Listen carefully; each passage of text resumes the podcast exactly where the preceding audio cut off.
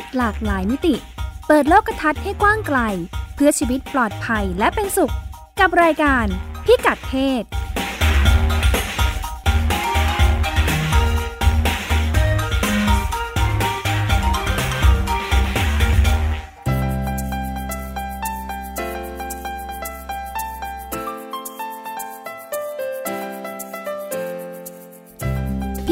ศวันนี้ติดตามเรื่องเพศหลากหลายมิติกับเราได้ที่นี่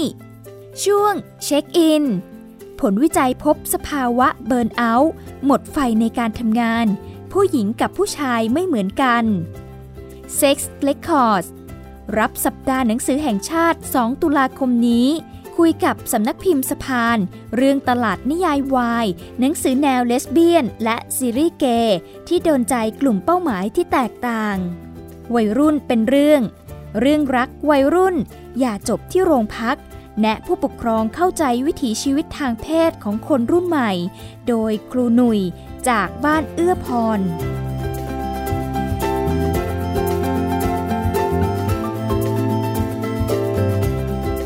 สวัสดีค่ะ รายการพิกัดเพศโดยดิฉันรัชดาธราภาคนะคะ รายการของเรามาพบกับคุณผู้ฟังเป็นประจำทุกสัปดาห์นะคะ เสาร์แล้วก็อาทิตย์ชวนคุยกัน ในเรื่องราวเกี่ยวกับเรื่องเพศนะคะ มีในหลากหลายมิติมากๆ วันนี้ก็เช่นกัน เราจะลองมาดูกันว่าปัญหาหมดไฟในการทำงานนะคะ ที่เขาเรียกกันว่า burnout เนี่ยทำไปแล้วมันก็เซ็งเซ็งไม่สนุกเบื่อ เบื่อหัวหน้าเบื่อเพื่อนร่วมงานตัวแสบ ระบบก็ไม่ support เลยนะคะ สุดสัปดาห์นี่แบบมีความสุขมากเลย วันเสาร์อาทิตย์ รู้สึกดีจังเลยนะคะพอถึงตอนเย็นวันอาทิตย์แค่นึกว่าเดี๋ยวจะวันจันทร์อีกแล้วเนี่ยต้องทำงานอีกแล้วเนี่ยก็หมดไฟลงไปเลยนะคะ เขาบอกว่าผู้หญิงมีแนวโน้มจะเบิร์นเอาท์มากกว่าผู้ชายด้วย เรื่องราวเป็นอย่างไรไปพบกันในช่วงเช็คอินค่ะ ช่วงเช็คอิน ช่วงเช็คอินค่ะ คุณสุดามั่งมีดี ค่ะ สวัสดีค่ะ ผู้หญิงเป็นอะไรคะ เบิร์นเอาท์ค่ะ ก็อ่อนไหวเนื่อยเมื่อยล้ามากมากใช่ค่ะอ่อนไหลอ่อนอ่อนไหลอ่อนไหวหมดแรงค่ะ จริง ๆแล้ว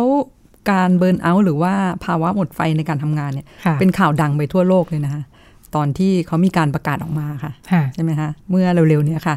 ก็องค์การอนามัยโลกค่ะ ระบุว่าภาวะหมดไฟในการทำงานเนี่ย เป็นโรคค่ะ ที่เป็นผลจากความเครียดเรื้อรังค่ะ ในที่ทำงานค่ะ ไม่ได้คิดไปเองค่ะ มันมีอยู่จริงเกิดขึ้นจริงค่ะใช่ค่ะ แบ่งอาการได้เป็น 3 กลุ่มเลยค่ะอ๋อค่ะค่ะ ก็คือรู้สึกหมดพลังหรือว่าเหนื่อยล้าค่ะค่ะแล้วก็รู้สึกว่าจิตใจห่างเหินจากงานค่ะ แล้วก็ค่ะมีทัศนคติด้านลบต่องานค่ะ อันนี้อันนี้คือสามกลุ่มยังหรืออันนี้กลุ่มที่สองอ๋อค่ะค่ะ แล้วก็ท้ายสุดนี่กลุ่มสุดท้ายเนี่ยคือประสิทธิภาพในการทำงานลดลงค่ะค่ะอ่าแล้วองค์การอนามัยโลกเนี่ยก็บอกว่า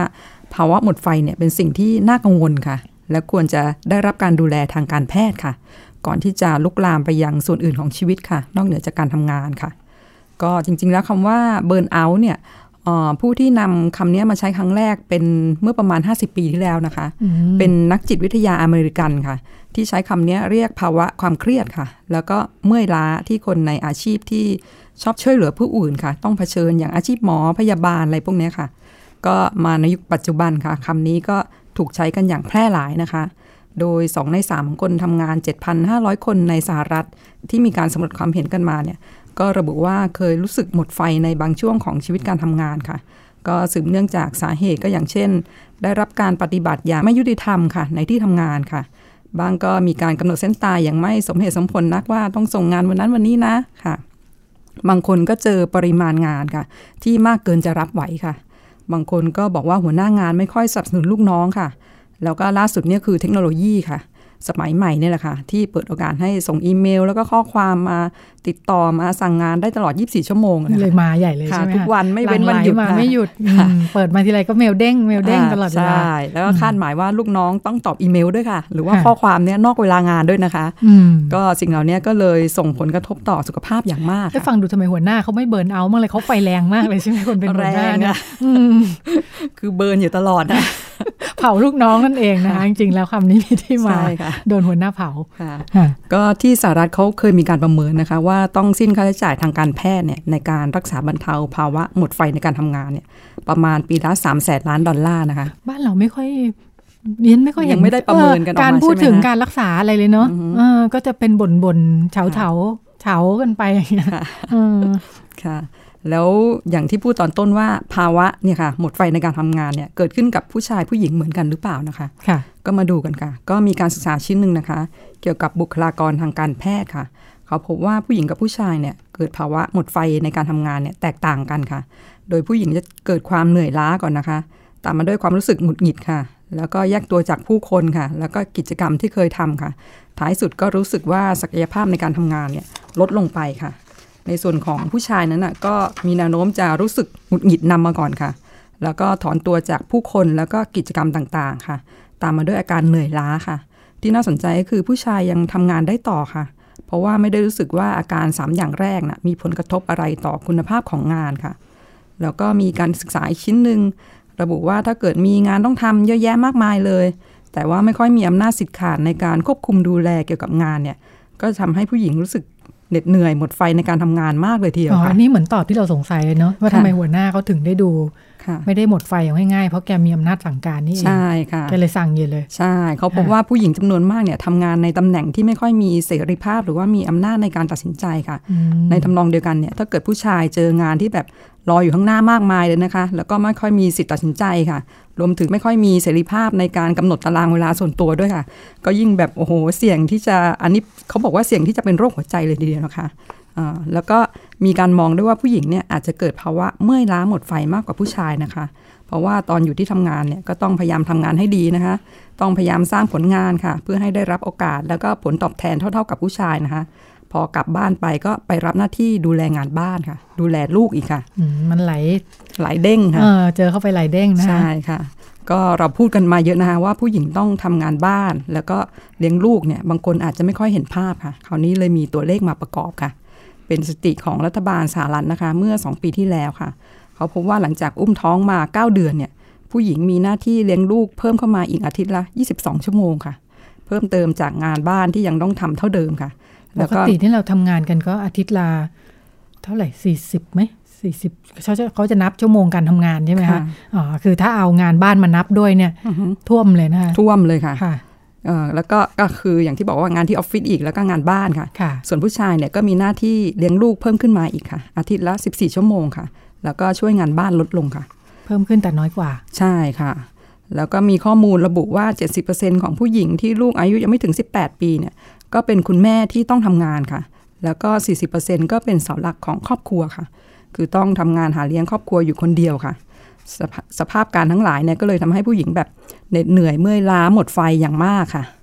ก็เมื่อเป็นเช่นนี้ที่ทำงานก็สามารถเข้ามาช่วยแก้ปัญหาหมดไฟในการทำงานได้นะคะ เพราะว่าถ้าพนักงานมีอาการดังกล่าวแล้วเนี่ยธุรกิจหรือว่าองค์กรต่างๆ ไม่หาทางป้องกันแล้วก็รับมือค่ะ อาการนี้ก็อาจจะลุกลามไปมากขึ้นนะคะ จนอาจกระทบถึงศักยภาพการทำงานของพนักงานได้ค่ะ และอาจจะถึงขั้นลาป่วย หรือถ้าเกิดหนักหนาสาหัสทนไม่ไหวก็อาจจะลาออกไปเลยค่ะค่ะค่ะ ก็แน่นอนว่าก็จะมีผลกระทบแง่ลบต่อบริษัทนะคะ หรือว่าองค์กรค่ะ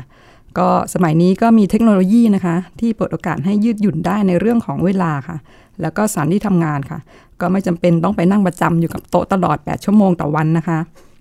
ก็การเปิดโอกาสให้พนักงานสามารถทำงานจากที่บ้านเนี่ยค่ะเพื่อจะได้ดูแลลูกๆนะคะ หรือว่าพ่อแม่ที่แก่ชราเนี่ยค่ะในบางวันเนี่ย หรือไปทำงานข้างนอก ส่งงานมาจากข้างนอกนะคะถ้าเกิดวันไหนพนักงานเนี่ยมีธุระต้องไปทำค่ะ ก็จะสามารถเพิ่มความยืดหยุ่นนะคะค่ะความเฉาจะลดลงใช่นี่ค่ะยังไม่นับว่าบ้านเราต้องบวกเวลารถติดเข้าไปอีกนะใช่เวลาเดินค่ะทางไปใช่ทำงานใช่อ่าจากเวลาทำงานอาทิตย์ละกี่ชั่วโมงอือฮึบวกเข้าไปกับมีลูกเพิ่มเข้าไปอีกกี่ชั่วโมงใช่บวกค่ะรถติดเข้าไปอีกเนี่ยใช่ค่ะแทบไม่ได้นอนแล้วมั้งใช่ค่ะค่ะเพราะว่ามีการศึกษาที่ระบุว่าตารางเวลาทำงานที่ตายตัวเนี่ยทำให้พนักงานรู้สึกเครียดค่ะ พอๆกับเรื่องอื่นนะอย่างที่บอกก็คือรถติด แล้วก็ความสัมพันธ์กับหัวหน้าแล้วก็ค่าตอบแทนค่ะ แล้วก็นอกจากนั้นหัวหน้าก็ไม่มีอะไรดีเลยนะคะที่ฉันฟัง ฟังแล้วเริ่มเบิร์นไฟมอดหมดไฟแล้แค่วค่ะฟังก็หมดไฟแล้วค่ะก็ในส่วนของหัวหน้าเนี่ยค่ะก็อาจจะมอบหมายอำนาจ หรือว่าสิทธิ์ในการตัดสินใจระดับหนึ่งให้แก่ลูกน้องนะคะ เพราะถ้าเกิดไม่ให้อำนาจลูกน้องเลยเนี่ยก็อาจจะมีแต่พนักงานที่แบบเดินเตะไปเตะมาเพื่อรอคำสั่งจากหัวหน้าอย่างเดียวค่ะ ซึ่งการจะให้อำนาจแก่ลูกน้องได้เนี่ยหัวหน้าก็ต้องไว้ใจลูกน้องนะคะ และลูกน้องก็ต้องทำตัวให้เป็นที่ไว้ใจได้เลยค่ะ ก็การให้อำนาจเนี่ยก็มีหลายอย่างค่ะ อย่างจะแบบอาจจะแบบให้ลูกน้องคิดโปรเจกต์ขึ้นมาเองนะคะ หรือว่าให้ลูกน้องเลือกเองว่าจะทำงานชิ้นนั้นชิ้นนี้เมื่อไหร่ค่ะ แล้วก็ทำที่ไหนค่ะ ก็มีการวิจัยที่ระบุนะคะว่าพอพนักงานเนี่ยได้รับมอบหมายให้มีอำนาจในการทำงานนะคะ ความพึงพอใจในในการทำงานจะเพิ่มขึ้นค่ะ แล้วก็มีแรงจูงใจที่จะทำงานนะคะ แล้วก็มีความสุขด้วยค่ะ เพราะว่าคนส่วนใหญ่เนี่ยจะแฮปปี้ค่ะ มันรู้สึกว่ามีตัวเลือกค่ะสำหรับตัวพนักงานเองนะคะถ้ารู้สึกว่าหมดไฟแล้ว ก็ควรไปคุยกับหัวหน้างานดูค่ะ แล้วก็กำหนดเป้าหมายในการทำงานนะคะ ให้เป็นไปในทิศทางเดียวกันค่ะอืมหมายถึงว่าถ้าหัวหน้าไม่ได้ริเริ่มขึ้นมาเนาะค่ะอ่าลูกน้องก็อาจจะลุกขึ้นไป แจ้งอาการใช่ค่ะไม่ไหวละกำลังจะแย่แล้วค่ะค่ะ ก็ไปคุยกันแล้วก็อาจจะต่อรองอะว่าบอกขอกำหนดเองได้ไหมว่าจะส่งงานเมื่อไหรอะไรอย่างเงี้ยค่ะอืมคือไม่ต้องค่ะให้หัวหน้ามากำหนดเส้นตายให้อะค่ะค่ะ เพราะว่าอาจจะเครียดไปหน่อยนะ แต่ว่าพนักงานแบบขอรับผิดชอบเองค่ะ ซึ่งตัวพนักงานเนี่ยก็ต้องรู้จักบริหารเวลานะคะ แล้วก็เรียงลำดับความสำคัญของงานด้วยค่ะ นอกจากนั้นในส่วนของพนักงานถ้ารู้สึกหมดไฟอะไรเงี้ยค่ะ ก็อาจจะมองหาข้อดีของของงานนะคะ อย่างมองว่างานที่ทำอยู่เนี่ยเป็นการช่วยเหลือผู้คนนะคะ อย่างถ้าเป็นคนทำข่าวเนี่ยก็คิดว่างานของเราเนี่ยช่วยให้คนได้ทราบข่าวสารข้อมูลต่างๆ ที่มีประโยชน์นะคะ คิดบวกเข้าไว้ คิดบวกเข้าไว้ใช่ค่ะ แล้วก็การสร้างความสัมพันธ์ในที่ทำงานนะคะ แล้วก็คอยช่วยเหลือเพื่อนร่วมงานนะคะ อาจจะเป็นช่วยเหลือเล็กๆน้อยๆเลยนะคะ ก็เป็นวิธีหนึ่งที่จะช่วยบรรเทาภาวะเมื่อยล้าหมดไฟได้ค่ะ และจะรู้สึกไม่โดดเดี่ยว แล้วก็มีบรรยากาศของการเอาใจใส่ดูแลกันค่ะอืมนี่แบบเอาตัวรอดทุกวิถีทางเลยนะคะค่ะต้องสร้างความสัมพันธ์อะไรนี้ค่ะค่ะยังมีวิธีอื่นค่ะค่ะ ก็อาจจะหาเวลาไปทำกิจกรรมอื่นๆ แบบที่คลายเครียดนะคะ อย่างโยคะนั่งสมาธิอะไรเงี้ยหรือไปออกกำลังนะคะก็ทำให้สมองว่างจากงานได้พักหนึ่งค่ะรวมถึงนอนหลับให้เพียงพอค่ะ ซึ่งก็ดีต่อสุขภาพนะคะ หลังจากเนี่ย ร่างกายต้องเหน็ดเหนื่อยเมื่อยล้ากับการทำงานแบบจนหมดไฟอะค่ะ มันมันมันเป็นวงจรอยู่เหมือนกันนะค่ะอ่าถ้าแบบว่าเครียดเนี่ยแล้วเราก็อืมเครียดเครียดเครียดไปเรื่อยๆนะแต่จริงๆเครียดแล้วนอนไม่หลับใช่อ่าค่ะเครียดแล้วนอนไม่หลับก็จะเพลียอีกอ่าฮะแต่ถ้าเราจัดสรรเวลานิดนึงอือฮึอ่าเบรกแล้วก็ไปเล่นกีฬาเนี่ยค่ะอ่ามันจะหลับอืมมันจะสดชื่นขึ้นค่ะอ่าก็ได้ออกกำลังสุขภาพก็ดีนะเหมือนมันก็ต้องเริ่มจากอะไรนิดๆหเน่อยๆ ลองดูว่ามันมีอะไรที่พอจะปรับได้ค่ะอยู่บ้างค่ะอ่า ให้หัวแบบว่างจากงานไปพักหนึ่งใช่อืมบางทีเราก็ไม่รู้ตัวเนาะเหมือนกับใช่เราก็ค่ะอยากทำให้มันเสร็จแต่ก็นั่งอืมทำทำทำวนเข้าไปวนเนี่ยอยู่เออพอคือคือจริงๆก็ดิฉันก็เอาตัวรอดประมาณนี้แหละค่ะคือต้องเบรกตัวเองอืมให้ได้ค่ะอ่าแล้วก็ตั้งปณิธานว่าเราจะไม่ตายกับงาน ตั้งปณิธานเลยใช่ไหมคะ เพื่อจะแบบหยุดตัวเองให้ได้นะค่ะเพราะไม่งั้นแบบเหมันเราอยากให้มันเสร็จอะมเออมันก็ค่ะเป้าติดพันใช่ มันติดพันนะแต่ว่าจริงๆแล้วมันแบบมันมันสูบพลังมากเลยนะค่ะเออถ้าเทียบกับเอาเบรกหน่อยหนึ่งเนี่ยอือฮึพอไปวิ่งเนี่ยมันจะไปออกกำลังกายเนี่ยเนอะค่ะมันจะแบบเออ มันจะเติมพลังใช่ไหมมันคะโปร่งเลยอะค่ะ อืม เพื่อจะกลับมาทำได้อีกค่ะจริง ๆ กลับมาทำได้อีกมากกว่าอีกค่ะอ่า ที่ดิฉันพบนะอ่าฮะถ้านั่งก็ไปอาจจะเรื่อยๆเนี่ยมันแบบมันหมดแรงอะคิดก็ไม่ออกใช่ค่ะเหมือนก็กหมกอยู่งั้นอะนั่งอยู่งั้นอะอืมค่ะค่ะไม่ได้อะไรขึ้นมามีแต่ผลเสียว่าใช่งั้นเถอะเราคิดไปเองว่าอืมนั่งแล้วมันจะได้งานอะค่ะจริง ๆ แล้วเบรกไปทำอย่างอื่นกลับมาได้งานกว่าค่ะอืมก็เหมือนกับตั้งต้นใหม่มาใช่เอาใหม่สดใสด้วยสดใสเออมีแรงกลับมาทำค่ะแต่อีกทางหนึงก็คือออกออ กกำลังเสร็จกลับมาหลับ นี่ก็ได้ผลค่ะ เพราะว่าเขาบอกว่านอนหลับก็ช่วยได้ ตื่นขึ้นมาก็จะสดใสนะค่ะคะอ่าค่ะก็เหมือนกับไปชาร์จมาใหม่ค่ะแล้วเราก็บอกหัวหน้าว่าขอเลื่อนเวลานิดนึงน่าจะได้ค่ะค่ะอืมนะเขาก็บอกว่าต้เรางแก้ปัญหาน่ะเออเรากำหนดเออเส้นตายเองอะไรอย่างเงี้ยเออถ้ามังานนก็วนแก้ไม่ได้แปลว่างานมันอาจจะเกินกำลังใช่แล้วล่ะค่ะถ้ามันไม่สามารถทำให้เราแบ่งสรรเวลาอือฮึในชีวิตได้เลย ต้องนั่งทำตลอดเวลาค่ะไม่งั้นไม่เสร็จเนี่ยนะค่ะอ่ามันอาจจะไม่สมดุลละค่ะอ่ามันอาจจะถูกเผาไหม้ burnout ไปเลยใช่ไหมคะจริง ๆ เลยคราวนี้ถูกเผาไปแล้วค่ะเพราะฉะนั้นดิฉันยืนยันว่าอย่าตายกับงานค่ะอืมโอเคเป็นปณิธานใช่ไหมคะร่วมแบ่งปันค่ะ ก็เป็นช่วง check in นะคะ แล้วก็เดี๋ยวเราไปกันต่อในช่วง Sex Code ค่ะ ช่วง Sex Records Books Expo Thailand 2019 งานมหากรรมหนังสือระดับชาติครั้งที่ 24 และเทศกาล หนังสือเด็กและเยาวชนครั้งที่ 13 กลับมาอีกครั้งนะคะ วันที่ 2 ถึง 13 ตุลาคมนี้ ที่ Impact เมืองทองธานี พิกัดเพศต้องตามไปดูค่ะ มีหนังสืออะไรที่เกี่ยวข้องกับเรื่องเพศบ้างนะคะ มีบูธที่เข้าร่วมงานทุกครั้งเลย จุดยืนสำนักพิมพ์ชัดเจนมากนะคะ ว่าเป็นนวนิยาย LGBT โดยเฉพาะเลสเบี้ยนนะคะ คือสำนักพิมพ์สะพานนะคะ มีความเป็นตำนานก่อตั้งตั้งแต่ปี 2550 วันนี้ดิฉันอยู่กับคุณชันทลักษณ์รักษาอยู่นะคะ ผู้ก่อตั้งและบรรณาธิการของสำนักพิมพ์สะพาน สวัสดีค่ะ ค่ะ สวัสดีค่ะ ค่ะสำนักพิมพ์อายุยาวนานนะคะ จุดยืนชัดเจนงานต่อเนื่องมาก อยากให้เล่าให้ค่ะฟังหน่อยค่ะว่า ตั้งแต่กี่ปีแล้วล่ะสิบกว่าปีที่แล้ว ตอนนั้นบรรยาใช่กาศค่ะใช่ตลาดนวนิยายเป็นยังไงบ้าง LGBT lesbian ในช่วงนั้น ก็ไม่มีหนังสือที่เกี่ยวกับ หญิงรักหญิงหรือชายรักชายค่ะแบบตอนนี้เลยอะค่ะ คือเมื่อก่อนเมื่อก่อนก็จะเป็นนิยายของนักเขียนผู้ใหญ่ผู้ใหญ่ใช่ไหมคะ ที่ค่ะเราจะได้อ่านอยู่บ้างค่ะในวงการหนังสือนิยายทั่วไปอะค่ะ เช่นของคุณกฤษณาบ้างของคุณชมยันตรีบ้างค่ะและของใครหลาย ๆ คน แต่ว่าของคนรุ่นใหม่ ๆ อะไรเงี้ยก็จะไม่มีนิยายเอ่อที่เป็น LGBT ให้อ่านเลยอะค่ะ ค่ะ มีอยู่บ้างน่าจะเป็นแล้วการ์ก็ตูนญี่ปุ่นไหมคะแล้วยุคก็นั้นอะไรนะคะ สมัยนั้นน่าจะมีการ์ตูนญี่ปุ่นอยู่บ้างที่จะเป็นเนื้อหามีเรื่องมีบ้างใช่ไหค่ะ แต่ว่าค่ะมันก็จะลึกลับมากค่ะ มันไม่ได้ค่ะวางขายทั่วไป มันเหมือนค่ะเป็นของใต้ดินมากกว่าค่ะ ค่ะ แล้วตอนนั้นเกิดแรงบันดาลใจยังไงคะคือตอนนั้นก็เอ่อทำอัญจลีสารอยู่แล้วใช่ไหมคะค่ะแล้วก็ทำสำนักพิมพ์อยู่แล้วค่ะแล้วก็รู้สึกว่าเฮ้ยมันทำไมไม่มีนิยายอืมที่เกี่ยวกับประเด็น LGBT ที่มันตัวละครเป็นคนธรรมดาสามัญที่มีรักโลภโกรธหลงอะไรบ้าง แต่ค่ะคนทั่วไปบ้างเลย คือส่วนใหญ่อ่านมันจะเป็นแบบโรคจิตนะคะเป็นอืมพวกค่ะจิตวิปริตทางเพศอะไรเงี้ยแล้วเรารู้สึกอ๋อมันผลิตซ้ำค่ะ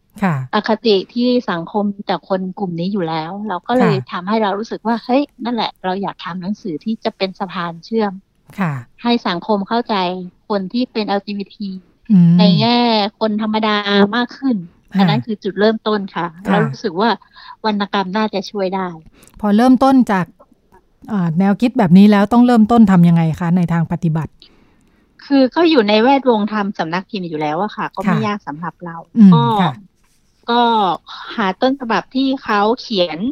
เรื่องที่เกี่ยวกับหญิงรักหญิงชายรักชาย แต่ตอนแรกก็ไม่มีไม่มีอะนะคะ ก็ค่ะต้องไปประกาศหาให้ส่งต้นฉบับมาอะไรค่ะประมาณเนี้ยค่ะค่ะก็เป็นเรื่องสั้นที่เป็นเรื่องสั้นก่อนนะคะ ที่ทำเป็นเล่มแรก ๆ ของสำนักพิมพ์ ตอนนั้นยังไม่ได้ใช้ชื่อสภานะคะ ก็ใช้ชื่อสำนักพิมพ์อื่นไป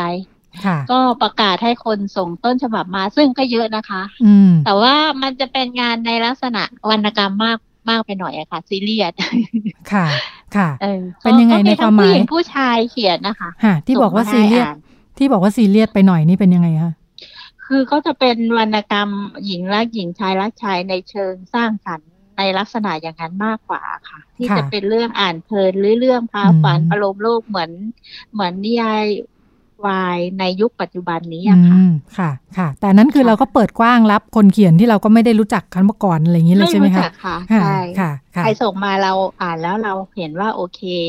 ผ่านการพิจารณาเราก็เอามาพิมพ์รวมเล่มค่ะ ตอนนั้นส่งเข้ามานี่ต้องส่งทางไปรษณีย์ใช่ไหมคะ ส่งทางไปรษณีย์ค่ะ ทางค่ะอีเมลด้วยมีอีอ๋อเมตอลนนั้นแล้วค่ะตอนนั้นมีอีเมลแล้วนะปีห้าศูนย์ใช่ค่ะไม่ได้นานใช่มากขนาดนั้นค่ะ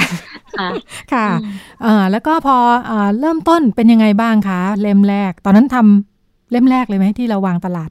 ใช่ค่ะ ก็ค่ะฝากสำอ่าฝากสายส่งอะนะคะ แต่ค่ะมันก็ยากมาก ๆ ค่ะ เพราะค่ะว่ามันถูกมองว่าเป็นนิยายที่เกี่ยวกับเรื่องเพศเนาะค่ะเขาก็จะไม่รับอะค่ะอืมเพราะเอาไปฝาก เคยฝากที่ซีเอ็ดนะคะส่งค่ะไปเขาก็จะเขาจะตีกลับเขาก็บอกว่ามัน มันเป็นนิยายที่เขามีนโยบายสนับสนุน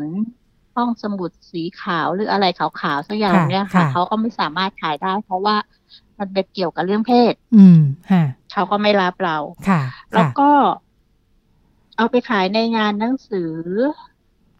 เอ่องานหนังสือน่าจะเป็นปีห้าสองค่ะ ห้าเอ็ดห้าสองนะคะค่ะเอ้ยห้าสิบเอ็ดมากกว่าค่ะ มันก็จะถูกสแกนค่ะว่าห้ามขายนะค่ะเพราะว่ามันเป็นเรื่องรักร่วมเพศ อืมค่ะในในงานหนังสือที่ศูนย์สิริกิติ์เนี่ยแหละค่ะเมื่อค่ะเมื่อเมื่อประมาณสักสิบปีก่อนเขาก็ค่ะจะไม่ให้ขายค่ะ เจอเข้าไปสองข้อหา ข้อหาหนึ่งค่ะคือเกี่ยวข้องกับเรื่องเพศ อีกข้อหาหนึ่งเป็นใช่อ่าเรื่องรักเพศเดียวกัน ในมุมของใช่คนทำหนังสือมองยังไงคะสองข้อหานี้ ก็คือว่ามันถ้ามา มองจากสมัยนู้นแล้วก็ย้อนมองสมัยนี้นะคะ เราว่ามันไม่ใช่เรื่องอ่า อะไรเลย ไม่ใช่เรื่องเกี่ยวกับเขารับไม่ได้ อะไรอย่างนั้น คือตอนนั้นเขามองมองว่ามันเป็นเรื่องเสียหายใช่ไหมคะค่ะจะทำให้เด็กเรียนแบบหรืออะไรต่างๆ นานาที่เขายกมาอ้าง แล้วก็แต่ว่าตอนนี้ก็คือว่าหนังสือแนววายรักชายหญิงรักหญิง ส่วนใหญ่ชายรักชายนะคะ ก็จะเต็มร้านหนังสือไปหมดเลยค่ะ ในในร้านที่เคยบอกว่าไม่ไม่ขายหนังสือแนวนี้ ในที่ที่แบบไม่รับพิจารณาหนังสือแนวนี้ตอนนี้มันก็คือ เต็มไปหมดก็คือมมันเป็นเรื่องแค่อะไรคะเรื่องขายได้ไม่ขายได้แค่นั้นเอง มันไม่ใช่เกี่ยวกับคุณกังวลว่าเด็กจะเรียนแบบอะไรอะไรเลยอะค่ะ ค่ะ จุดเปลี่ยนอ๋ออยู่ในช่วงไหนคะจำได้ไหมคะหลังจากเราทำมาสักกี่ปีที่ทำให้เห็นความเปลี่ยนแปลงเรื่องการยอมรับชัดเจนขึ้นเออมันน่าจะ เมื่อเมื่อสี่ห้าปีที่แล้วนี่เองนะคะ ที่ตลาดนิยายวายมันบูมค่ะ คิดว่าอะไรหรืออาจไรจะไม่ค่ถึงเลยค่ะค่ะ เร็วๆนี้เองคิดว่ามันะคะน่าค่ะใช่เร็วมากค่ะ เมื่อค่ะเมื่อเมื่อสามสี่ปีน่าจะไม่ถึงห้าปีด้วยซ้ำที่เราอืมขายหนังสือ แล้วมีน้องที่เขายังไม่มีน้องที่ทำนิยายไว้แล้วเขายังไม่มีบูธอะค่ะค่ะ แล้วเขาก็เอามาฝากขายที่บูธสะพาน แล้วมันก็จะขายดีมากคือเหมือนแจกฟรีอะค่ะ อืมค่ะ ค่ะอืมใช่ ก็ก็น่าจะสามสี่ปีเองนะคะ ค่ะ คิดว่าจุดเปลี่ยนมันมาจากหลาย ๆ อย่างนะคะ คือสื่ออินเทอร์เน็ตเนี่ยมันมีส่วนมากอืมๆในการที่ทำให้ มองเห็นว่าในโลกนี้มันมีเรื่องชายรักชายหญิงรักหญิงอยู่ทั่วไป จีนก็มีใช่ไหมคะ เขาก็มีนิยายแนวนี้เยอะมากอ่าเกาหลีญี่ปุ่นอะไรเงี้ยค่ะ คือจริง ๆ อาจจะมาจากญี่ปุ่นก่อนเป็นอันดับแรกอะค่ะ แล้วมันก็เป็นกระแสที่มันมีอยู่ทั่วโลกอยู่แล้วกลุ่มคนที่เป็นสาววายอะไรวายทั้งหลายทั้งปวงเนี่ยค่ะแล้วมันก็ค่อย ๆ เข้ามาในเมืองไทย คือกลุ่มสาววายเนี่ยมันมันมีความน่าสนใจอย่างหนึ่งค่ะ ที่ที่โดยโดยตัวเราเราก็รู้สึกว่าเราเข้าไม่ถึงคือ เขาจะหลงไหลมันมาก ๆ ค่ะ เขาจะมีโลกของเขามีอะไรของเขาที่เรารู้สึกว่าเอ้ยเราเราเราชอบอ่านนะ เราอ่านได้เราไม่มีปัญหาแต่เรารู้สึกว่า เราข้างใครไม่เท่าเขาอะ เขาจะรู้อะไรของค่ะเขากลุ่มเป้าหมายไปไกลกว่านั้นอีกนะคะ ใช่ใช่ค่ะเขายิ่งเขาลึกซึ้งกันมากเลยค่ะ ในกลุ่มเนี้ยที่เราค่ะจะไม่เข้าใจอืมเราอ่านได้ค่ะ แต่ว่าค่ะเราไม่ลึกซึ้งขนาดเขาอะไรขนาดนั้นค่ะ ค่ะเออพอช่วงเอ่อตลาดเปิดเห็นชัดแบบนี้นะคะ งานของทางสะพานเองมีการปรับตัวยังไงบ้างค่ะ เออสะพานก็รู้สึกว่าอย่างที่เราอธิบายเมื่อเมื่อเมื่อกี้อะค่ะ จากที่เมื่อก่อนตอนแรกเราก็อาจจะทำชายและชายด้วยใช่ไหมคะ แต่ว่าด้วยความที่เราก็ไม่ได้เป็นคนที่ลึกซึ้งในเรื่องของชายและชายมาก เราก็รู้สึกว่าเราเราไม่ทำดีกว่า ตอนหลังแล้วก็มีคนทำเยอะแล้วด้วยไงคะ มีน้องๆที่เขาอินกับเรื่องวายนิยายชายและชายมากๆเขาทำอยู่แล้ว เราก็เลยไม่ทำเราก็เลยเปลี่ยนมาทำเป็นแค่ ยูริหรือว่าหญิงและหญิงอย่างเดียวค่ะ ค่ะอืมเอ่อถือว่าเรามองเออที่ผ่านมากลุ่มเป้าหมายเราปรับด้วยไหมคะก็ส่วนใหญ่มันก็ค่ะเป็นผู้หญิงซื้ออยู่แล้วอะค่ะ ที่กลุ่มเราเราเราเน้นค่ะอ่าค่ะนิยายหญิงและหญิงอยู่แล้วค่ะชายและชายก็ทำบ้างแต่มันไม่เยอะอะค่ะอืมแล้วค่ะพอเห็นคนค่ะที่เขา เขาเข้าใจมันมากกว่าเรา เขาค่ะอินกับมันมากกว่าเราทค่ะำเราก็ค่ะโอเค ก็ค่ะก็ให้เขาทำไป เราก็ทำแค่หญิงและหญิงอย่างเดียวก็พอค่ะค่ะคืออ่าอืมกลุ่มสาววายที่ว่าเนี่ยอ่าจะอ่านเรื่องชายรักชายเนาะใช่เขาอ่านเรื่องชายและชายค่ะ แต่ว่าถ้าเป็นเอ่อสาวสาวๆยูริเนี่ยจะอ่านเรื่องหญิงรักหญิง ค่ะ แล้วกลุ่มเป้าหมายมันก็จะมีความแตกต่างกันนะคะ ค่ะ กลุ่มสาววายก็คือกลุ่มคนที่เป็นนักอ่านผู้หญิงทั่วค่ะไปอะค่ะค่ะค่ะ ที่เขาอ่านนิยายแนวนี้เฉยๆ แล้วก็จินตนาการอะไรของเขาจิ้นคู่ชายชายอะไรของเขาค่ะไปอะค่ะค่ะค่ะ แต่ว่ากลุ่มนักอ่านยูริหรือหญิงรักหญิงเนี่ยนะคะค่ะมันจะเป็นอีกกลุ่มหนึ่งแล้วก็คือส่วนใหญ่ เขาจะเป็นผู้หญิงที่รักผู้หญิงด้วยอะค่ะ อืม มันไม่ใช่แค่นักอ่านทั่วไป โอเค อาจจะมีค่ะกลุ่ม ผู้ชายเข้ามาชอบอ่านบ้างนิดหน่อยอะไรอย่างเงี้ยใช่ไหมคะค่ะแต่มันก็ไม่ใช่กลุ่มหลักอะค่ะอืมกลุ่มคนอ่านหลักๆ ก็คือกลุ่มที่เป็นผู้หญิงที่รักผู้หญิงด้วยกันเป็นหลัก ดูมีความซับซ้อนรวมอยู่เนาะรวมทั้งนักเขียนด้วยนะคะ ส่วนใหญ่ก็ค่ะจะเป็นนักค่ะเขียนที่เขาเป็นหญิงรักหญิงในขณะถ้าคนค่ะเขียนนิยายวายชายเขาก็จะเป็นผู้หญิงทั่วไปใช่ไหมคะค่ะเขียนกันเองแล้วเขาก็อ่านกันเองอะไรเงี้ยค่ะอืมอาจจะมีผู้ชายเขียนบ้างที่เป็นเกย์ค่ะแต่ว่า กลุ่มคนเขียนส่วนใหญ่ก็ยังเป็นผู้หญิงทั่วไป เหมือนอืมเหมือนมากกว่าอะค่ะ ค่ะค่ะเเห็นนิยายจำนวนมากก็ขึ้นไปเป็นซีรีส์ค่ะ ตามรายการโทรทัศน์ต่าง ๆ ออนไลน์ ใช่ใช่มันกลุ่มเป้าหมายคล้าย ๆ กันไหมคะ คือสังเกตว่าเวลาไปอยู่บนบนบนบอดแคสต์เนี่ย มันจะเป็นเป็นเกย์เป็นซีรีส์เกย์เกือบทั้งหมด ไม่ค่อยมีเรื่องเลสเบี้ยนเลย ไม่มีค่ะ เป็นเพราะอะไรคะคือเอาจริง ๆ ในตลาดหนังสือก็เหมือนกันนะคะค่ะเรื่องของเลสเบี้ยนเนี่ยก็จะประมาณสิบเปอร์เซ็นแค่นั้นเองในตลาดวายค่ะ คือตอนนี้สำนักพิมพ์ที่ทำนิยายวายได้เยอะมากๆนะคะ ชายและชายอะค่ะ ค่ะเต็มไปหมดเปิดกันแทบทุกที่อะค่ะสำนักพิมพ์ใหญ่ ๆ ที่ไม่เคยเปิดเขาก็เปิดเคยแบบแอนตี้ไม่รับต้นฉบับแนวนี้ก็เปิดรับทุกที่ค่ะ ค่ะ แต่ว่าหญิงและหญิงก็ เท่าเดิมค่ะ มีเพิ่มนิดหน่อย คือเอาจริง ๆ ล้มหายตายจากไปด้วยซ้ำนะคะ อย่างเช่นสำนักพิมพ์สีม่วงอ่อนเมื่อก่อนเคยทำสำนักเคยพิมพ์นิยายแนวนี้บ้างคละการนิยายชายหญิงทั่วไปก็หยุดทำไปหรืออะไรอะทูบีเลิฟ ที่ก็ทำนิยายชายชายหญิงหญิงเมื่อก่อนเขาก็ออกพร้อม ๆ กัน แต่ตอนหลังก็คือหยุดเลิกทำไป แล้วก็เน้นทำแต่ชายชายอย่างเดียวค่ะ อืมค่ะค่ะดูตอนนี้ก็จะเป็นลักษณะของคนที่มาทำก็มีแจ่มใสบ้างนะคะ เขามีแต่ว่ามันก็น้อยก็เหมือนสิบเปอร์เซ็นที่เราบอกคือเทียบกับนิยายชายชายที่เขาออก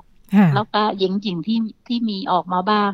ปีละเล่มสองเล่มอะไรประมาณนั้นนะคะค่ะ ในตลาดวรรณกรรม LGBT ที่เปิดขึ้นมาเลสเบี้ยนยังดูเป็นส่วนน้อยๆ ในเชิงเนื้อหานะคะ ใช่ค่ะ ใช่ แล้วตอนนี้ก็คือมีสะพานค่ะที่ทำเป็นเรื่องเป็นราวหน่อยที่ยืนหนึ่งอยู่ได้นี่นะคะค่ะแต่แล้วก็มีน้องๆที่เขาเป็นนักเขียนแล้วเขาก็พิมพ์กันเอง มันจะเป็นลักษณะอย่างนี้มากกว่าค่ะ เขียนเองแล้วก็ พิมพ์ขายเองแบบทำมือขายทางเว็บอะไรเงี้ยค่ะไม่ไม่มีลักษณะของสำสำนักพิมพ์แบบที่เราทำเป็นเป็นจริงเป็นจังมากนะค่ะ ค่ะ ค่ะหมายถึงว่าถ้าเป็นสำนักพิมพ์เนี่ยมันก็จะมีการดำเนินธุรกิจเนาะเรียกว่ามีการจัดพิมพ์ขาย ให้กับกลุ่มลูกค้า แต่ว่าถ้าทำเองเนี่ยก็อาจจะโพสต์ แล้วก็เป็นกลุ่มเหมือนเป็นกลุ่มเล็ก ๆ ที่ไม่ได้คิดถึงเรื่องธุรกิจมากเท่าไหร่ใช่ใช่เป็นความชอบส่วนตัวจริงๆกลุ่มนิยายอ่านนักนักเขียนยูนิอะค่ะมันมันไม่ใช่กลุ่มที่จะสามารถทำเงินได้มากมายค่ะ ค่ะทำด้วยใจรัก ใช่ค่ะ มีแค่แบบขายได้หมดก็โอเคพอใจแล้วแค่นั้นนะคะ ค่ะ ในต่างประเทศมีข้อมูลไหมคะว่าสถานการณ์เหมือนกันไหมคะ เหมือนกันค่ะ เหมือนกันทั้งทั่วโลกค่ะ เราก็เคยถามน้องๆที่เขาอ่านพวกวัยวายญี่ปุ่นอะไรฝรั่งอะไรเงี้ยค่ะ ก็เหมือนกันก็นักอ่านสายยูริก็จะเป็นจำนวนน้อยมากกว่านักอ่านสายอ่ายาโอยอะค่ะ มีน้อยเหมือนกันไม่ไม่เหมือนกันทั่วโลกค่ะ ก็เลยรู้สึก เออก็ก็ไม่เป็นไรก็ก็เข้าใจได้ค่ะ มันเป็นกลุ่มเฉพาะจริง ๆ ค่ะ ค่ะดิฉันคิดว่าเข้าใจไม่ค่อยได้ มีใครเคยพูดถึงไหมว่าทำไม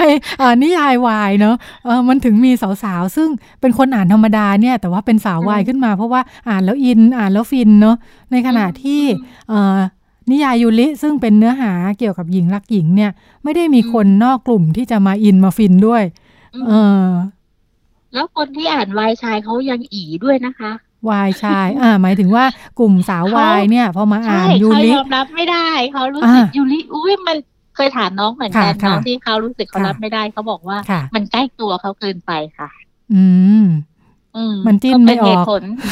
มันเป็นเหตุผลที่เราก็งงงหน่อยมันเหมือนมันใกล้ตัวเขามากไป แต่ว่าถ้าชายชายเออมันเป็นเรื่องไกลตัวเขาเขาจิ้นอะไรของเขาไปได้เรื่อยเปื่อยอะไรประมาณนี้มั้งคะจิ้นโดยที่ตัวเองก็ไม่ได้เป็นเลสเบี้ยนใ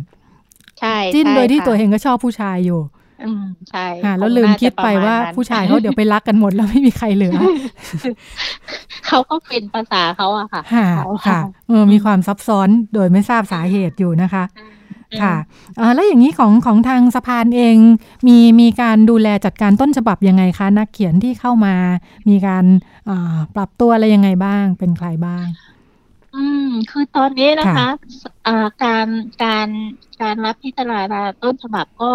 ปกติอะค่ะ เราก็เปิดรับ แต่ส่วนใหญ่มันก็จะเป็นลักษณะของคนที่เขาอ่า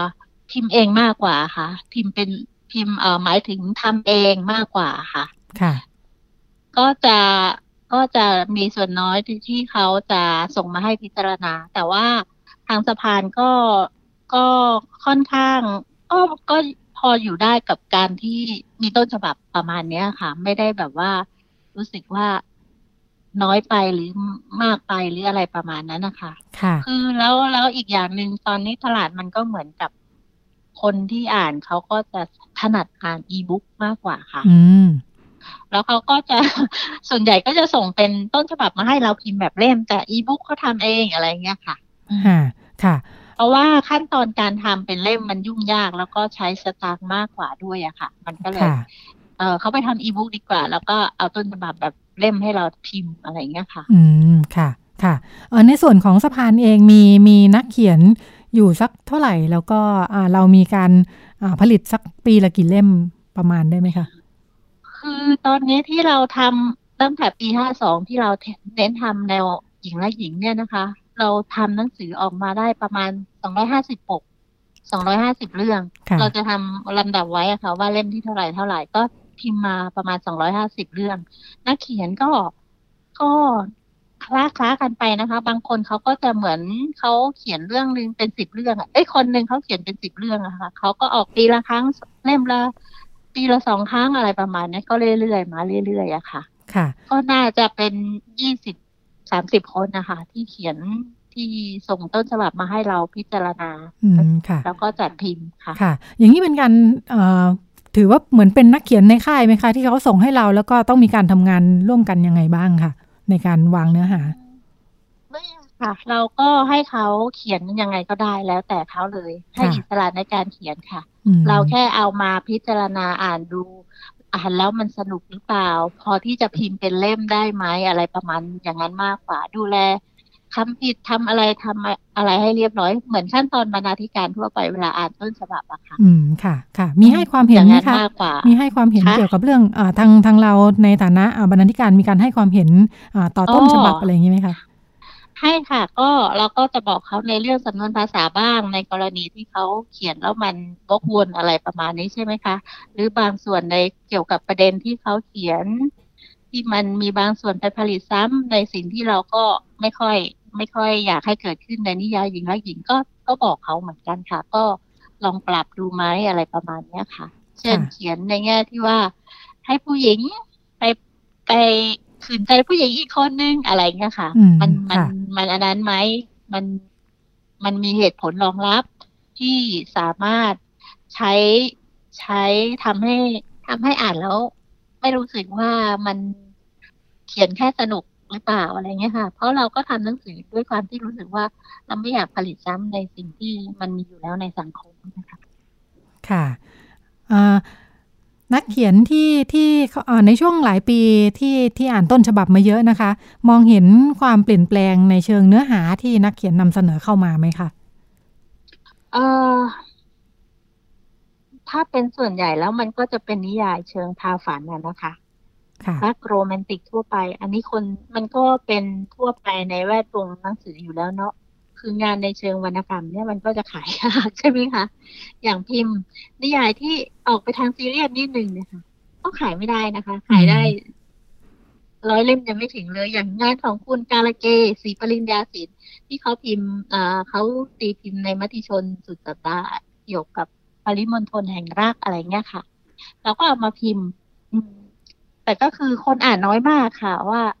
ไม่ไม่แน่ใจว่า เพราะว่ามันเป็นเรื่องที่ ไม่บันเทิงมันเป็นเล่าเรื่องเล่าของเด็กผู้หญิงทั่วๆไปหรือยังไง คือถ้าเป็นคือสรุปแล้วถ้าเป็นงานแนวลักษณะที่มันมีประเด็นทางสังคมหรืออะไรบ้างเนี่ยนะคะ ซึ่งเราจะพิมพ์คละๆไปนะนะคะ มันก็จะขายยากนะแทบขายไม่ได้เลย นอกจากพิมพ์เพื่อ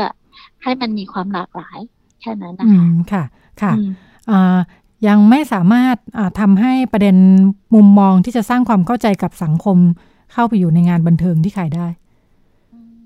คือมันก็น่าจะเหมือนนิยายทั่วไปเนอะคนค่ะก็จะชอบค่ะอ่านบันเทิงมากกว่าค่ะแต่ว่ามีบางคนอย่างเช่นของนักเขียนที่เรารู้สึกว่าเขาทำได้ดีก็คือคุณคุณคิรินนะคะอ่าที่ค่ะเขาจะเขียนนิยายได้แบบพอดีมาก ทั้งประเด็น ทั้งภาษาทั้งอะไรมันจะกลมกล่อมพอดีไม่ซีเรียสมาก แต่ขนาดไม่ซีเรียสมากสำหรับเราคนอ่านยังรับไม่ได้ก็มีก็ยังมีนะคะ อืมค่ะ ค่ะอ่าค่ะอ่า งานเวลาเป็นนวนิยายเลสเบี้ยนกลุ่มทานส์แมนซึ่งดูเป็นกลุ่มใหม่ ๆ ได้เข้ามามีส่วนร่วมบ้างไหมคะ หรือเรามองว่าเป็นกลุ่มที่เรานับรวมด้วยไหมคะเออเราไม่มีปัญหาอยู่แล้วค่ะ แต่ว่ายังไม่มีต้นฉบับในลักษณะนี้เลยอะ ค่ะ อืม ไม่มีตัวละครที่เป็นทาน ทานแมนที่เขาชอบผู้หญิงซึ่งก็รู้จักน้องๆ เพื่อนๆที่เขาชอบผู้หญิงที่เป็นทานแล้วก็ชอบผู้หญิงเหมือนกันนะคะแต่ยังไม่มีตัวละครลักษณะนี้เลยอะค่ะก็ยังเป็นตัวละครผู้หญิงกับผู้หญิงทั่วไปเหมือนกัน คือมันน่าสังเกตอย่างนี้เหมือนกันนะคะ คือในนิยายยูรินิยายหญิงหญิงเนี่ยค่ะคนอ่านที่เป็นหญิงหญิงเนี่ยเขาก็จะรู้สึกว่าเขาชอบอ่านตัวละครที่เป็นผู้หญิงกับผู้หญิงมากกว่า ไม่ไม่ไม่อยากให้มีตัวละครใครเป็นทอมใครเป็นดี้อืมค่ะค่ะ ค่ะ แต่ยิ่งทานแมนเนี่ยค่ะ ยิ่งยังไม่เห็นเลยค่ะ ว่าจะมีใครเอาตัวละครที่เป็นอ่าคนข้ามเพศ มาเขียนให้รักกับผู้หญิงด้วยกัน ซึ่งจริงๆก็คือหญิงและหญิงอีกรูปแบบใช่ไหมคะก็ยังไม่มีอยากอ่านใครอยากอ่านค่ะค่ะ ยังไม่มีต้นฉบับมาแล้วก็ยังไม่รู้ว่ากลุ่มเป้าหมาย ให้น้องให้น้องอ่าน ให้น้องเขียนค่ะน้องที่เขาเป็นทานคือว่าเขียนส่งมาให้ฉันซิฉันอยากอ่านก็ยังไม่มีใครเขียนมาให้อ่าน ค่ะค่ะหรือว่าถ้าผลิตมาก็อาจจะต้องดูฟีดแบ็จากทางผู้อ่านด้วยเหมือนกันว่าจะจะโดนกับกลุ่มไหนใช่ไหมคะเออบางอย่างก็เหมือนคาดการยากเหมือนกันใช่ไหมคะใช่ค่ะค่อนข้างในจริง ๆ ในแวดวงคนอ่านเราคิดว่าเขาค่อนข้างอนุรักษ์นิยมเป็นเป็นผู้หญิง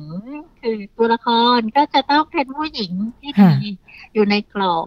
ผู้หญิงดีอะค่ะอืมถ้าเป็นผู้หญิงที่อาจจะเคยมีความสัมพันธ์กับผู้ชายบ้างเขาก็จะแบบ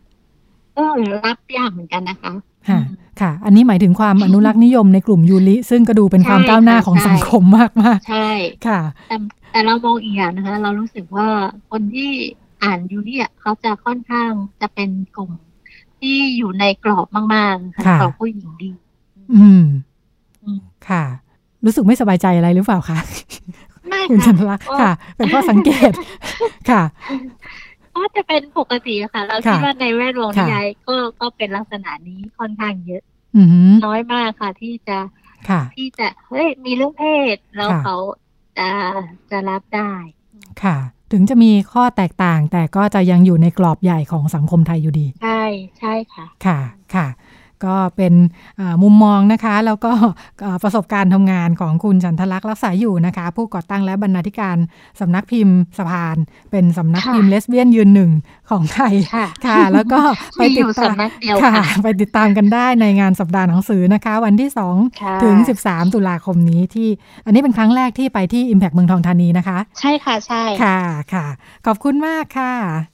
ค่ะ ขอบคุณเช่นกันค่ะ สวัสดีค่ะ ค่ะ ไปพบกันในช่วงต่อไปเลยค่ะ วัยรุ่นเป็นเรื่อง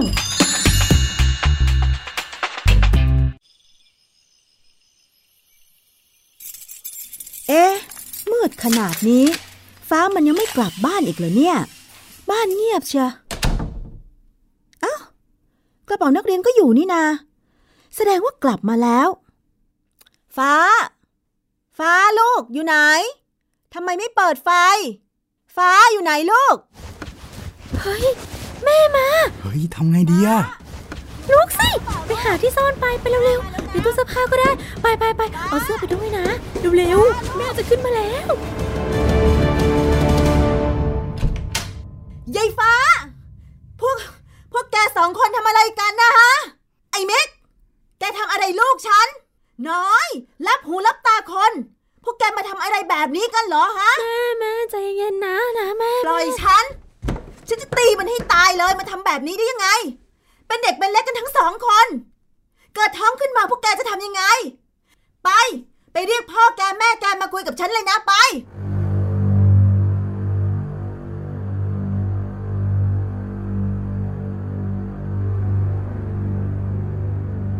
คุณสั่งสอนลูกคุณยังไงนะฮะ ถึงทำตัวแบบเนี้ย รู้ไหมว่าทำแบบนี้ลูกสาวฉันเสียหาย อ้าวอ้าวเดี๋ยวก่อนคุณพูดอย่างนี้มันก็ไม่ถูกนะ ตบมือข้างเดียวมันไม่ดังหรอก ถ้าลูกสาวคุณไม่เต็มใจนะ แต่ลูกคุณเป็นผู้ชายนะ มาทำแบบนี้ยังไงลูกฉันก็เสียหายชิงสุกก่อนห้ามได้ยังไง แล้วคุณเลี้ยงลูกยังไงล่ะ มีอย่างที่ไหนให้ผู้ชายขึ้นบ้านเนี่ย นี่อย่ามาว่าฉันนะ เอาแล้วคุณจะเอายังไงอะ ลูกสาวฉันเสียหาย พวกคุณก็ต้องรับผิดชอบสิแล้วจะให้รับผิดชอบยังไงคุณสองแสนอะไรสองแสนอะไร ก็ค่าเสียหายลูกสาวฉันไง โอ้ยใครมันจะไปมีเงินขนาดนั้น ถ้าไม่มีแล้วจะทำยังไง ลูกสาวฉันเสียหายขนาดนี้อะฮะ แล้วคุณจะเรียกร้องอะไรนักหนาเล่า เด็กมันก็รักกัน สมยอมกันเอง ไม่ได้ ลูกฉันยังไงก็เป็นผู้หญิง รู้ถึงไหนอายถึงนั่น ถ้าไม่ยอมจ่าย งั้นไปคุยกันที่โรงพัก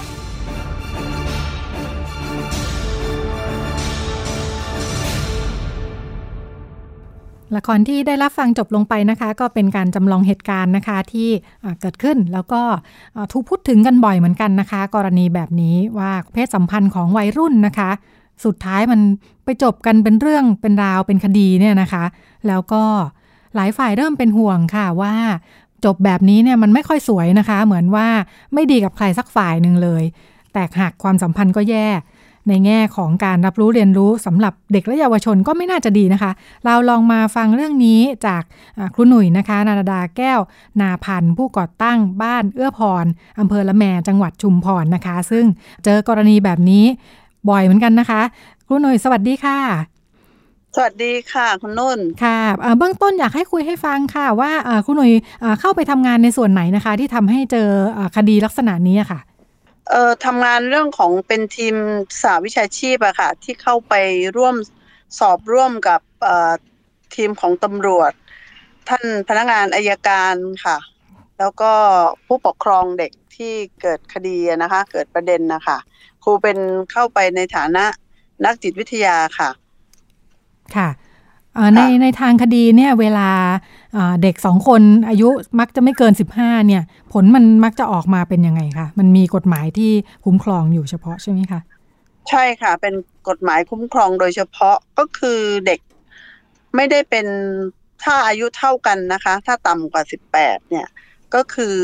ไม่ถูกดำเนินคดีอะค่ะ ไม่ไม่ไม่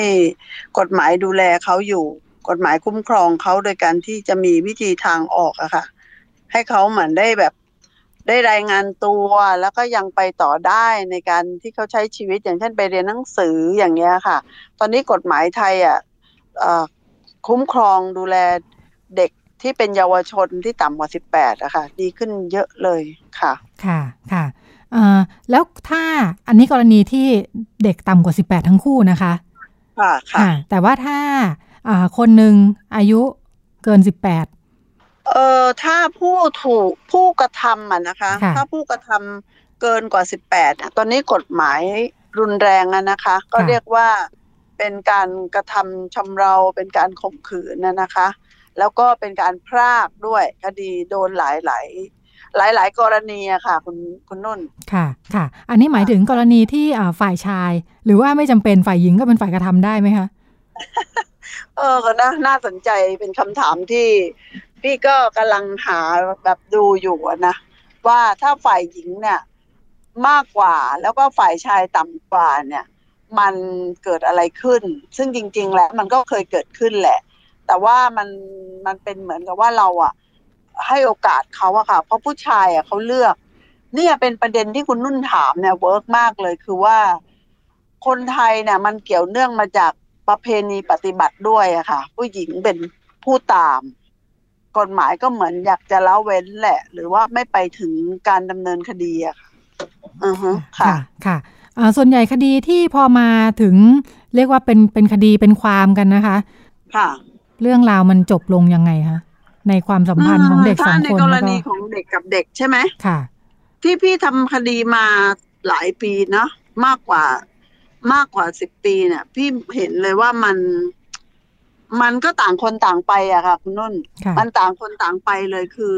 คือมันมาจากอะไรรู้ไหมมันมาจากปัจจัยที่มีผู้ปกครองเข้าไปอะค่ะ เข้าไปเหมือนกับแบบแทรกแซงกฎหมายก็ส่วนหนึ่งแล้วแหละ คือผู้ผู้ดูแลกฎหมายก็จะเป็นการที่จะเหมือนแบบปกป้องสิทธิ์เนาะดูแลสิทธิ์ของของเด็กทั้งสองฝ่ายทั้งผู้ถูกกระทำและผู้กระทำ ในความมันมันพึงจะได้อะค่ะ พึงจะได้รับสิทธิ์อะคุ้มครองอะเออตรงนั้นที่พวกเราที่เป็นทีมสาววิชาชีพจะทำตรงนั้น พี่ในฐานะนักจิตวิทยาก็จะเป็นผู้เยียวยาดูแลเนาะความเอ่อความเป็นไปได้ที่เขาจะเหมือนกับว่า ให้อภัยแล้วก็ไปต่ออะไรแบบเนี้ยค่ะแต่สิ่งที่มันเกิดขึ้นถ้าเป็นผู้ปกครองเข้ามาเนี่ย จะเป็นฝ่ายที่จะเป็นเหมือนกับว่า หาคนถูกคนผิดอะค่ะ ค่ะ แน่นอนฝ่ายชายต้องเป็นคนผิดอยู่แล้ว ฝ่ายชายเป็นผู้กระทำอยู่แล้วใช่ไหมค่ะ อืม ซึ่งตรงนี้อะมันก็เลยกลายเป็นว่าเด็กมันก็มันก็ไปต่อกันไม่ได้ ซึ่งเราเองเราก็ไม่สนับสนุนอยู่แล้ว มันด้วยวุฒิภาวะด้วยสรีระความรับผิดชอบ ซึ่งเราก็ไม่ได้สนับสนุนให้เด็กที่จะอยู่กินกันแบบสามีภรรยาอยู่แล้ว แต่มันไม่ได้ไปตรงที่ว่าฝ่ายใดฝ่ายหนึ่งที่จะต้องเหมือนเป็นผู้ผิดอะค่ะ อืม แค่การกระทำของเขาอะมันใช้การไม่ได้ตอนนี้มันไม่เวิร์กเพราะคุณยังเด็กอยู่ แล้วเราก็ให้เขาเหมือนกับให้อภัยกันแล้วก็ไปต่อ ตรงนี้อะที่พี่ที่พี่มองนะ แต่ว่ามันไปไม่ได้ก็คือผู้ปกครองเข้ามาแทรกแซงลูกฉันไม่ได้เป็นอย่างนั้น ลูกฉันน่ะไม่เป็นคุณนั่นแหละทำลูกฉันอะไรอย่างเงี้ย กลายเป็นผู้ใหญ่สองบ้านทะเลาะกัน ใช่ ผู้ใหญ่ก็จะกลายเป็นแบบไฟท์กันเลย ค่ะ ซึ่งจริง ๆ แล้วเด็กเขาอาจจะไม่ได้มีปัญหาอะไรกันก็ได้ใช่ไหมคะ คือจริง ๆ ตอนนี้เราจะไปห้ามสิ่งเหล่านั้นไม่ได้นะคุณคุณนุ่น เพราะว่าค่ะค่ะมันไม่ใช่เหมือนตอนสมัยพี่นะเอาตัวของครูเองแล้วกันเป็นวัยรุ่นน่ะจะ จะมีคนมาจีบเราก็คือเขียนจดหมายใช่ไหมค่ะหรือมาเจอกันในงานใดงานหนึ่ง แล้วก็กว่าจะได้เจอกันก็อีกนานจดหมายก็กว่าจะถึงก็เจ็ดวันอย่างเงี้ยค่ะแต่เดี๋ยวนี้มันสื่อโซเชียลอะมันไวมาก ใช่ แล้วมันมันมันต้องเปลี่ยนวิธีการเลี้ยงดูมุมมองกันไปไปแล้วอะค่ะ เราจะเป็นแบบเดิมมันไม่ได้แล้วอะค่ะ ค่ะค่ะอืมแต่ปัญหาคือดูเหมือนผู้ใหญ่จะไม่ได้ขยับตามไปด้วยผู้ปกครองของสองบ้าน ไม่ได้ขยับตามเลย ก็แค่ดูลูกว่า เออลูกไปโรงเรียนนะ แต่พอปรากฏว่าพอถึงโรงเรียนนะลูกก็นัดกันอยู่ที่หน้าโรงเรียนนั่นแหละ แล้วเขาก็ไปต่อคนที่ไม่ได้เรียนหนังสือเขาก็มารับเด็กที่หน้าโรงเรียน แล้วก็ไปไหนต่อไหน แล้วพอตอนใกล้เอ่อรถรับส่งจะมารับเด็กอะเขาก็จะมาส่งที่หน้าโรงเรียนนั่นแหละก็เป็นเรื่องปกติที่เด็กจะจะไม่ต้องบอกอะไรกับผู้ปกครอง อืมค่ะเพื่อนอาจจะรู้ก่อนด้วยซ้ำไป เพื่อนจะรู้ก่อนผู้ปกครองในปัญหาทุกๆอย่างที่เกิดขึ้น ค่ะอือฮึจะมาวงแตกก็ตอนพ่อแม่รู้นะคะ นั่นแหละวงแตกตอนพ่อแม่รู้ค่ะ ค่ะใช่ส่วนมากจุดยืนของพ่อแม่ผู้ปกครองพอมันโป๊แตกขึ้นมาแบบนี้แล้วเขาต้องการอะไรคะหลายกรณีนะค่ะหลายกรณีค่ะกรณีบางคนที่เขาไม่เดือดร้อนเรื่องเงินเขาก็เขาก็พาของเขากลับไป ให้เรียนหนังสือต่อ ใช่ ให้เหมือนมันไม่มีอะไรเกิดขึ้น แต่ส่วนมากแล้วเนี่ย เด็กอะจะไปต่อไม่ได้ เด็กอะจะต้องถูกย้ายโรงเรียน หรือไม่ก็ต้องถูกหยุดอยู่บ้านไปเรียนการศึกษานอกโรงเรียนอะไรแบบนี้ค่ะ มันมีผลกระทบทางด้านจิตใจ ซึ่งผู้ปกครองส่วนมากจะไม่ได้มองตรงนั้น จะมองแค่ว่า เออ เดี๋ยวหยุดสักพักนึงก็ได้แล้วค่อยไปใหม่ อะไรอย่างเงี้ย หรือไม่ก็ย้ายโรงเรียนไปเลย ไม่มีใครรู้ อะไรอย่างเงี้ยค่ะซึ่งที่พี่ประสบเนาะค่ะใช่เพื่อที่จะหนีหนึ่งไอ้พื้นที่บริเวณหรือสิ่งแวดล้อมเดิมอะค่ะ อืมค่ะในมุมของผู้ใช่ปกครอง ใช่ในมุมผู้ปกครองแล้วก็ในมุมเอ่อการแก้ไขปัญหา ค่ะ ที่ที่เห็นกันการเป็นการทำกันแบบนั้น ส่วนใหญ่เลย แต่เหมือนพี่เนี่ยพี่ยืนว่าเราอาจจะหนีปัญหาไปไม่ได้หรอกนะ เราจะไปอยู่ที่ไหนก็ตาม มันไม่ได้เกี่ยวกันว่าเรา เราเอาตัวออกจากตรงนี้แล้วตัวเรายังติดอยู่กับอะไรบางอย่าง มันก็ไม่ได้แก้ไขอะไรเลย ใช่ค่ะ มีการเรียกร้องค่าเสียหายอะไรกันไหมคะเออเรียกร้องค่าเสียหายนี่ก็มีค่ะ มีส่วนมากแล้วก็ต้องเหมือนกับเป็นการเหมือนเยียวยาอะไรแบบนั้นนะคะอืมเป็นการค่ะเยียวยาเป็นการเหมือนให้ให้ผู้หญิงได้รับ เอ่อเขาเรียกว่าเยียวยาแหละเนาะค่าเสียหาย อืม ค่ะ ใช่ มันก็เหมือนกับว่า เป็นสิ่งที่ผู้ชายแหละ ต้องจ่าย ต้องให้หรือว่าต้องเยียวยาดูแล ผู้หญิงที่ถูกกระทำอันนี้สิ่งที่พี่พบบ่อยมากเลย แล้วเหตุการณ์ที่มันเกิดขึ้นเนี่ยมันเป็นเหตุการณ์ที่ไม่ไม่ได้ตั้งไม่ได้ไม่ผู้ปกครองทั้งสองฝ่ายก็ไม่ได้ตั้งตัวตั้งใจใช่ไหมอะ ถ้าพอเกิดเหตุการณ์แบบนี้ขึ้นมาเนี่ย ฝ่ายที่ต้องหาเงินมาเยียวยาเนี่ย มันก็มีผลกระทบ อย่างเช่นบางคนนะก็ไม่ได้ร่ำรวยอะไร ก็ต้องไปกู้หนี้ยืมสินมา แล้วก็ไปเพื่อที่มันจะแบบให้มันได้แบบ ได้พ้นน่ะ นึกว่าเยียวยาแล้วเนี่ย ทุกอย่างมันจะจบลง อืม มันจะมันจะเหมือนกับว่า ไม่ต้องเดินเถาถูกดำเนินคดีหรืออะไรอย่างเงี้ย แต่พอเรื่องแบบเนี้ยมันเป็นเรื่องของความเสียหายทางด้านความรู้สึกนะร่างกายอะไรพวกเนี้ย มันก็ต้องไปต่อแหละ ใช่ไหมแต่การเยียวยาเนี่ยมันเป็นการที่เราเราต้องทำกันอยู่แล้วโดยโดยพื้นฐาน แต่มันไม่ได้ไปตอบโจทย์ให้คนเนี่ยเขาจะคนคนฝ่ายหนึ่งอะได้ แต่อีกฝ่ายหนึ่งอะค่ะ มีผลกระทบ อืม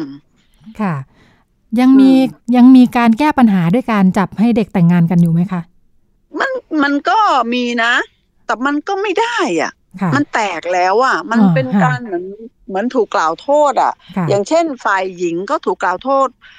ว่าไม่น่าเลยเธอเรียนหนังสือเธอนั่นแหละมาหาผู้ชายแหละ แล้วมันก็เลยต้องเกิดเหตุการณ์นี้ขึ้นมา มันเป็นคำพูดหรือการแสดงออกที่ ที่ทำให้ไม่มีไม่เกิดความมั่นใจอะค่ะ เพราะว่าไม่ได้ตั้งใจอะมาจากความไม่ตั้งใจนี่แหละค่ะ คุณนุ่นที่มันทำให้ความไอการที่จะให้ทั้งสองฝ่ายของเด็กอะไปอยู่ด้วยกันเนี่ย มันเกิดขึ้นได้น้อยที่พี่เห็นนะจากที่พี่ทำงานมาหลายคดีเลย แล้วก็น้อยมากค่ะแทบไม่มีนะที่พี่เห็นค่ะที่เขาจะแต่งงานอยู่กินด้วยกันนะคะ ค่ะ แต่ก็อืมเอ่อพ่อแม่นะมีอยู่ที่คิดอยากให้จบลงด้วยการแต่งงาน แต่เป็นไปไม่ได้ ใช่มีค่ะใช่ค่ะมีค่ะ ค่ะค่ะอ่าอย่างนั้นถ้าถ้าถ้าพูดแบบสมัยก่อนอากรอเทปกลับไปนะคะ ถ้าตั้งต้นจากตรงที่อ่าเด็กคบกันไปมีความสัมพันธ์กัน ผู้ปกครองรู้เข้าปั๊บคุณหน่วยมองว่าทางออกของเหตุการณ์แบบเนี้ยมันควรจะเป็นยังไงมันถึงจะสร้างสรรค์ จากที่ที่เราเจอปัญหาคือเป็นคดีความวุ่นวายกันไปหมด คุณหน่วยมองว่าทันทีที่ผู้ปกครองรู้เนี่ยควรจะทำยังไง ตอนนี้พี่หนุ่ยก็ขอขออนุญาตบอกเลยนะว่า บ้านเอื้อพรที่พี่หนุ่ยทำงานมาเกือบ ยี่สิบกว่าปีนะ แล้วเคยตั้งใจว่าเด็กที่เกิดจากการตั้งครรภ์ไม่พร้อม ผลกระทบที่เกิดจากการท้องไม่พร้อมเนี่ย พี่จะมีเด็กอยู่ประมาณไม่เกินสามสิบคน แต่ตอนนี้อยู่ในมือพี่ประมาณสี่สิบหกคน นั่นหมายถึงว่าปัญหามันก็เพิ่มขึ้นทุกวันทุกวันในเรื่องของการการที่เด็กไปมีเพศสัมพันธ์ ในจังหวัดชุมพรในฐานะที่พี่เองอะเป็นคณะกรรมการกรรมการของจังหวัดเรื่องเกี่ยวกับการเด็กที่ ที่มีเพศสัมพันธ์ก่อนวัยอันควร และมีผลกระทบคือตั้งครรภ์อะไรแบบเนี้ยนะ มันก็อยู่ในเลเวลที่สูง อืมปเปอร์เซ็นต์อะสูง สูงเลยแหละ เออฮะจากเคอจากไอไอไอที่เขาประเมินไว้ตามของกระทรวงสาธารณสุขเนาะในเกณฑ์ปกติอะค่ะค่ะของเรายังสูงอยู่ ในการที่พี่คิดว่ามัน การทำงานของพี่คือไปที่ต้นตอก็คือผู้ปกครอง พี่จะไปเหมือนว่าเหมือนไป ไปให้ให้คำพูดเขาง่ายๆ อะ เวลาใครมาเยี่ยมที่บ้านอะ พี่ก็บอกว่านี่แหละค่ะ เป็นผลกระทบที่เกิดจากเออเด็กอะไม่มีพื้นที่การฟังพ่อแม่เนาะสิ่งหนึ่งก็คือมันก็เป็นผลกระทบแหละ แล้วเราที่เป็นพ่อแม่เราจะทำยังไง เราต้องมาเปลี่ยน mindset กัน เราต้อง อของเราอะที่เราเคยคิดเหมือนเมื่อก่อนอะระวังสิ่งที่เราเคยคิดเอาไว้แล้วเรามาทำใหม่ พี่ก็มีมุมมองเรื่องของการใช้ถุงยางอนามัย ความรู้เกี่ยวกับเด็กวัยรุ่น ตอนนี้เขาเป็นอย่างไร พี่ก็จะให้ความรู้เขาอะมันจะมีมุมพี่จะเปิดมุมอยู่ แล้วพี่ก็เลยก็ถามเข้าไปว่า คุณมีความคิดเห็นยังไงเกี่ยวกับถุงยางอนามัย คุณคิดเห็นว่าถ้าลูกคุณน่ะมีถุงยางอนามัยพก พกไปไปโรงเรียนน่ะคุณจะหาว่าลูกคุณน่ะ แบบเขาเรียกภาษาใต้ว่าอ้อร้อหรือว่าเอ่อดัดจริตหรืออะไรก็ตามไม่รู้แหละว่ามันมันน่าเกลียดอะไรอย่างเงี้ย คุณวางมุมมองนั้นลงได้ไหม เพราะว่าการที่เด็กมีการพกถุงยางอนามัยเนี่ย เด็กไม่ได้แค่ป้องกันเรื่องการไปมีเพศสัมพันธ์ แล้วก็ส่งผลกระทบอย่างเช่น ตั้งครรภ์หรือติดเชื้อติดโรคเนี่ย มันทำให้เด็กอะได้มีความรู้อย่างเช่น เขาอะป้องกันตัวเองแล้วเขาพูดกับแฟนเขาได้ แล้วแฟนเขาก็อาจจะไม่ไม่ต้องการมีเพศสัมพันธ์กับเขาก็ได้ในเมื่อว่า ผู้หญิงคนนี้เขาป้องกันตัวเอง พี่พูดเล่นๆกับผู้ปกครองว่าเฮ้ยเด็กมันคนมันบางคนนะไอ้ผู้ชายมันหมดอารมณ์ไปเลย เพราะไอ้นี่มันมาแบบนักวิชาการมาเลยแบบเนี้ยนะสองคือคุณมีเพื่อนในแวดวงเพื่อนคุณน่ะ ลูกคุณก็จะได้เป็นเป็นเหมือนวิทยกรให้เพื่อนๆด้วย อันเนี้ยมันต้องมาจากพ่อแม่ผู้ปกครองก่อนพี่พูดอย่างเงี้ย พูดเมื่อพี่มีโอกาสใครมาเยี่ยมพี่พี่จะพูดอันนี้เลย ที่บ้านเนื้อพรพี่พูดทุกวันสุดสัปดาห์เสาร์อาทิตย์ที่มีคนมาเยี่ยม แล้วก็เด็กนักเรียนจากโรงเรียนมัธยมในจังหวัดชุมพรเวลามาเยี่ยม พี่ก็จะทำอันนี้ พี่ทำก็พี่ทำคู่กับโรงพยาบาลละแม ซึ่งเป็นโรงพยาบาลที่พี่ออยู่ในเขตที่พี่ตั้งอยู่อะค่ะ บ้านพี่ตั้งอยู่อะค่ะ อืมค่ะ ก็เป็นมุมมองนะคะจากประสบการณ์ทำงานของครูหนุ่ย นารดาแก้วนาพันธ์นะคะ ผู้ก่อตั้งบ้านเอื้อพรอำเภอละแม จังหวัดชุมพรที่มาขยายให้ฟังตรงนี้นะคะ จากที่เคยทำงานโดยตรงกับผู้ปกครองนะคะ ก็มาคุยผ่านรายการฝากถึงผู้ปกครองอีกเช่นกันค่ะ ว่าอาจจะต้องปรับมุมมองนะคะ วิถีชีวิต วิถีทางเพศ มุมมองค่านิยมของเด็ก ๆ เขาเปลี่ยนไปแล้วอ่าทำยังไงถึงจะรับมือจัดการได้ไม่ให้ เกิดการวงแตกเป็นคดีเป็นความ แล้วก็ไม่ดีกับใครเลยอย่างที่เราคุยกันนะคะ ช่วงวัยรุ่นเป็นเรื่องนะคะ เป็นความร่วมมือระหว่างสถานีวิทยุไทย PBS กับสำนักอนามัยการเจริญพันธุ์กรมอนามัยกระทรวงสาธารณาสุขนะคะ ซึ่งส่งบุคลากรรวมทั้งเป็นแมวมองนะคะ คอยไปแคส บุคลากรเครือข่ายที่ทำงานด้านวัยรุ่น แล้วก็ชวนมาคุยให้เราฟังกันว่าเด็กๆเขาอยู่ในสถานการณ์แบบไหน ผู้ใหญ่เราจะช่วยดูแลให้เด็กๆ มีความปลอดภัย แล้วก็มีชีวิตที่สงบสุขเติบโตได้